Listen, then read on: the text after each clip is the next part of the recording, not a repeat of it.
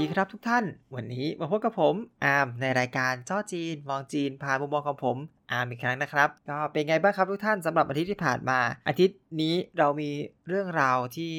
เป็นสาระสำคัญเยอะแยะเลย ก็ไม่รู้จะพูดจากอะไรก่อนนะมีตั้งแต่แบบประชุมเอเปกเนาะแล้วก็มีเรื่องของบอลโลกที่กำลังจะเริ่ม ในเวลาที่ผมอัดนี้ หรือเขาเริ่มแล้วก็ไม่รู้ แต่รู้ว่าผมไม่ดูบอลแต่ไม่ว่าอะไรจะเกิดขึ้นก็ตาม ผมเองมีเป้าหมายที่คิดไว้ตั้งแต่วันพุธก็คือคิดไว้แต่อาทิตย์ที่ออกอากาศเรียบร้อยแล้ว เนื่องจากว่าอาทิตย์ที่ผ่านมาผมไปดูหนังเรื่องสูตรมรณะ หรือว่าชื่ออังกฤษว่า Toxic นะครับ อันนี้จริงๆ ต้องบอกว่าก็ได้ดูรอบสื่อแหละ แต่ว่าพอดูเสร็จปุ๊บ เราจะกลับมาทำรีวิวเลยก็ไม่ทัน ก็เลยเก็บรวบๆมาในวันนี้แล้วกัน จริงๆ อาทิตย์ก่อนผมก็ดูนะ เป็นอีกเรื่องหนึ่งเรื่อง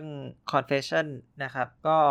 อันนั้นก็สนุก อันนี้ก็สนุก แต่ว่าวันนี้ผมจะโฟกัสกันในเรื่องของ Toxic นี้ก่อน อันนี้เปิดมาด้วย Toxic ก่อนเลยเนาะเราให้ฟังว่ามันเกิดอะไรขึ้นบ้างในเรื่อง แน่นอนว่าไม่ใช่เป็นการ spoil เพราะว่าเรื่องนี้เนี่ยสร้างมาจากเหตุการณ์จริง สร้างมาจากข่าวจริงของเกาหลี อันนี้คือหนังเกาหลีข่าวดังของเกาหลีที่ว่า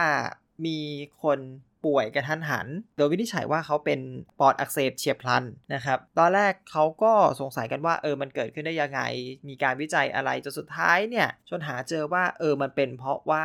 น้ำยาทำความสะอาดเครื่องพ่นไอ้น้ำนะครับ ซึ่งให้เติมลงไปใน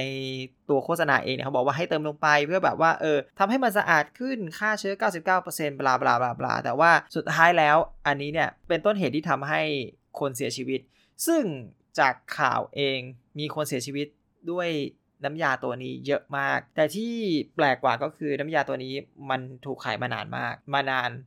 มาก ๆ โดยบริษัทใหญ่ด้วย ซึ่งหลาย ๆ คนก็ไม่ได้คิดว่าแบบเออบริษัทใหญ่อย่างนี้จะทำให้เกิดเรื่องอะไรมากมายขนาดนี้ ซึ่งตอนแรกเองบริษัทก็ออกมาปฏิเสธด้วยนะครับ ว่าไม่ใช่ผลิตภัณฑ์ของเขาหรือว่าถูกใส่ร้ายอะไรเงี้ยจนสุดท้าย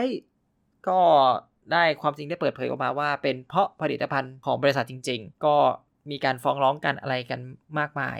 นะครับ ก็เป็นข่าวแหละ อันนี้คือก็ไม่สปอยเลยสำหรับตัวหนังเอง อันนี้ก็แถมๆมาหน่อยเนาะไหนๆแล้วก็พูดเรื่องหนังตัวนี้แล้ว หนังถ่ายเป็นแบบว่าก็ออกแนวดราม่า เอาจากเรื่องจริงมาเพิ่มดราม่านิดหน่อย แล้วก็เอามารีรันกันอีกรอบหนึ่งทางนี้เนี่ยผมบอกบอกเลยว่าต้องบอกว่าตรงกลางดีมาก ก็แบบว่าการใส่ดราม่าเพิ่มขึ้นไปทำให้ทุกอย่างมาดูมีรสชาติมากขึ้น มีการแบบว่า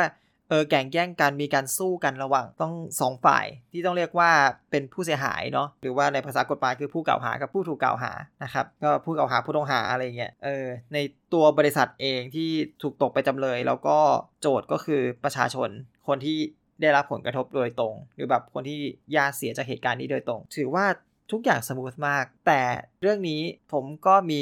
ตำหนิอยู่แค่หัวกับท้ายของเรื่อง ซึ่งหัวกับท้ายของเรื่องเนี่ยไม่แน่ใจว่า เดิมทีผู้กำกับเขาคิดว่าเรื่องนี้จะไม่ออกจากเกาหลีหรืออะไรก็แล้วแต่นะครับ ผมรู้สึกว่าแบบเว้นหัวกับท้ายเนี่ย มันเกิดขึ้นมาแบบโอเค ทุกคนอินไซต์ทุกคนรู้เรื่องนี้ ทุกคนรู้ข่าวนี้มาเรียบร้อยแล้ว แล้วก็มาดูหนังเรื่องนี้เพื่อระลึกถึงเหตุการณ์ที่เกิดขึ้น และเพื่อมาเก็บดราม่าตรงกลางเฉยๆถ้าให้ผมแนะนำในคนดู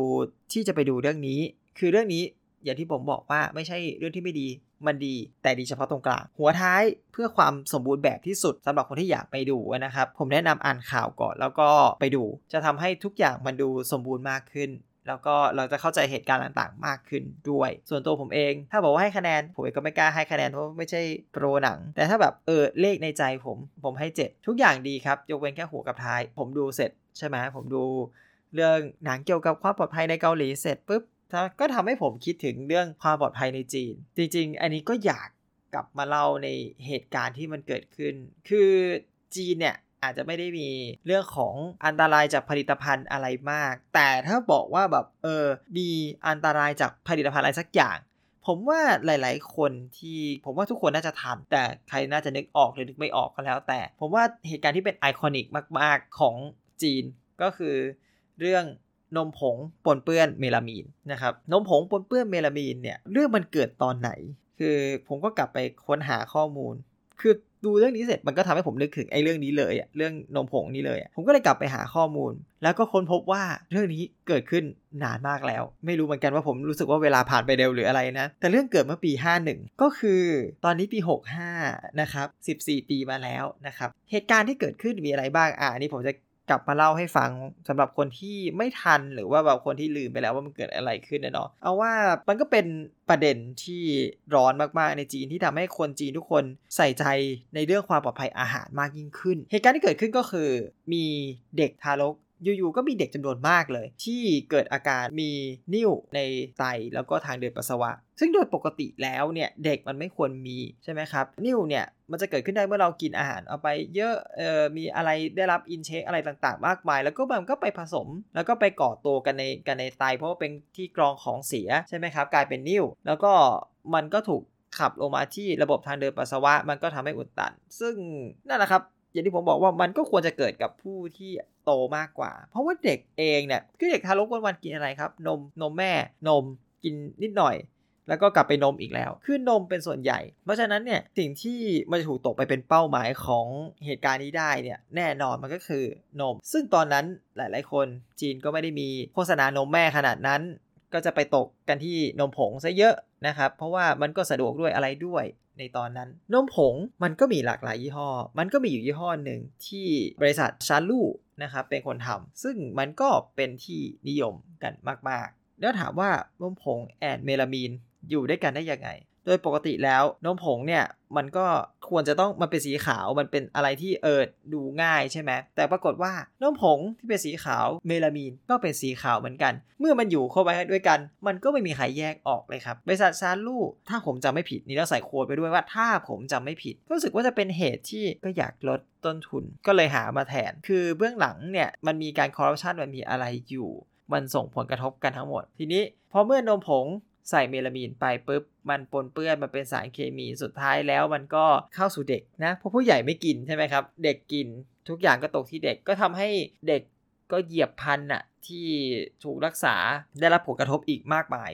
มาก ๆ ถามว่าผลสุดท้ายเกิดขึ้นอะไร ผลสุดท้ายก็คือมี 2 คนเนาะที่ถูกประหารชีวิต แล้วก็มีคนหนึ่งที่รอลงอาญาแล้วก็มีอีก 3 ที่ถูกจำคุกตลอดชีวิต แล้วก็มีแบบว่าคนที่โดนไล่เช็คบิลมากมาย ทั้งเจ้าหน้าที่ที่ตรวจสอบ ความปลอดภัยอะไรต่างๆ นั่นแหละครับ ก็เป็นจุดเริ่มต้นของสิ่งที่ทำให้คนจีน concern เรื่อง food safety มากขึ้น คือไม่ใช่แต่ตัวประชาชน นั่นก็คือตัวรัฐด้วย เหตุการณ์นี้ผลกระทบต่อมาที่เกิดขึ้นก็คือ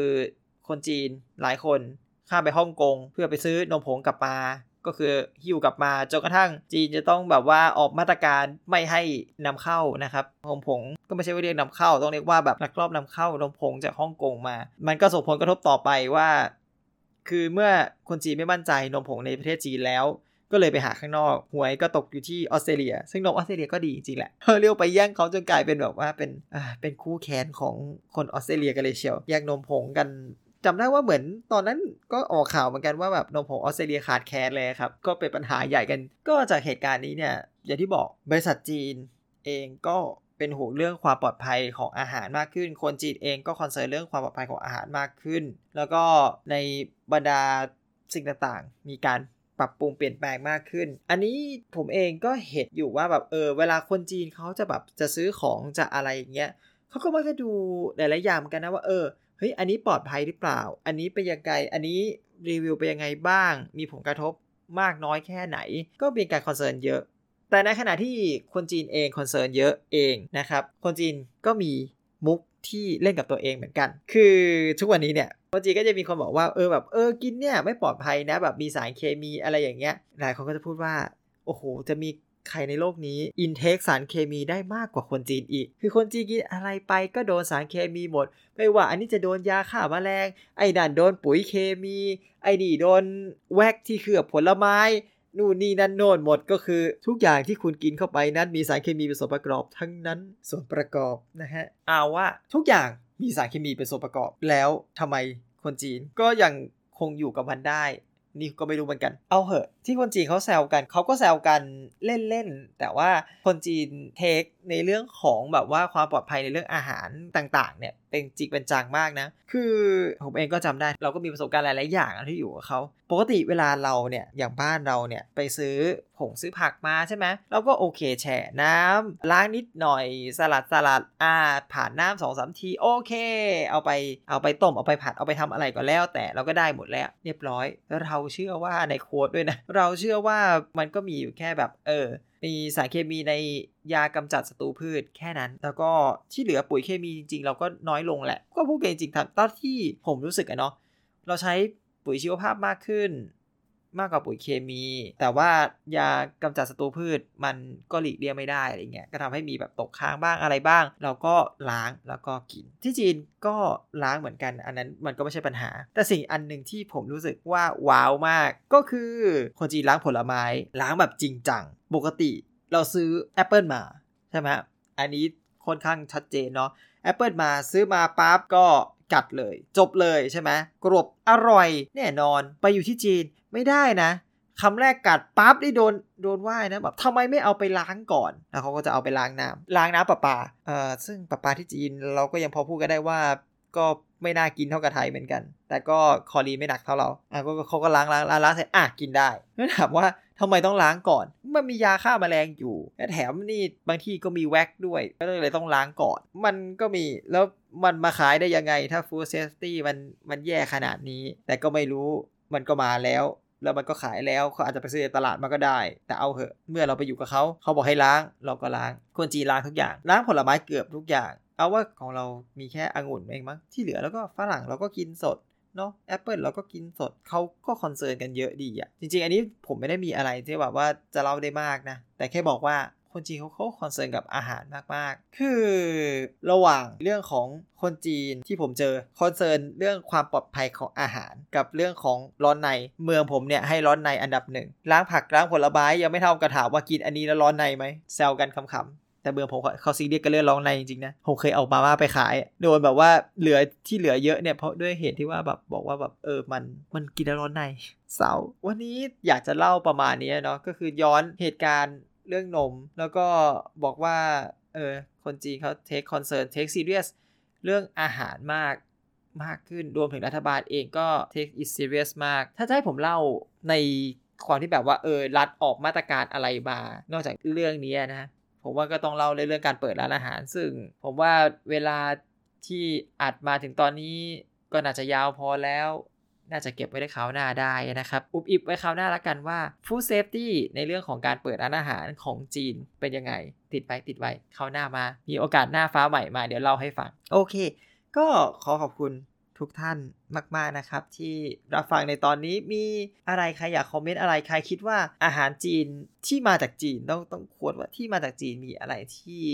ไม่ค่อยน่าเชื่อถือได้ ก็มาแชร์กันอยู่ๆก็นึกขึ้นได้ ก่อนจบนึกขึ้นได้ เราเคยมีเรื่อง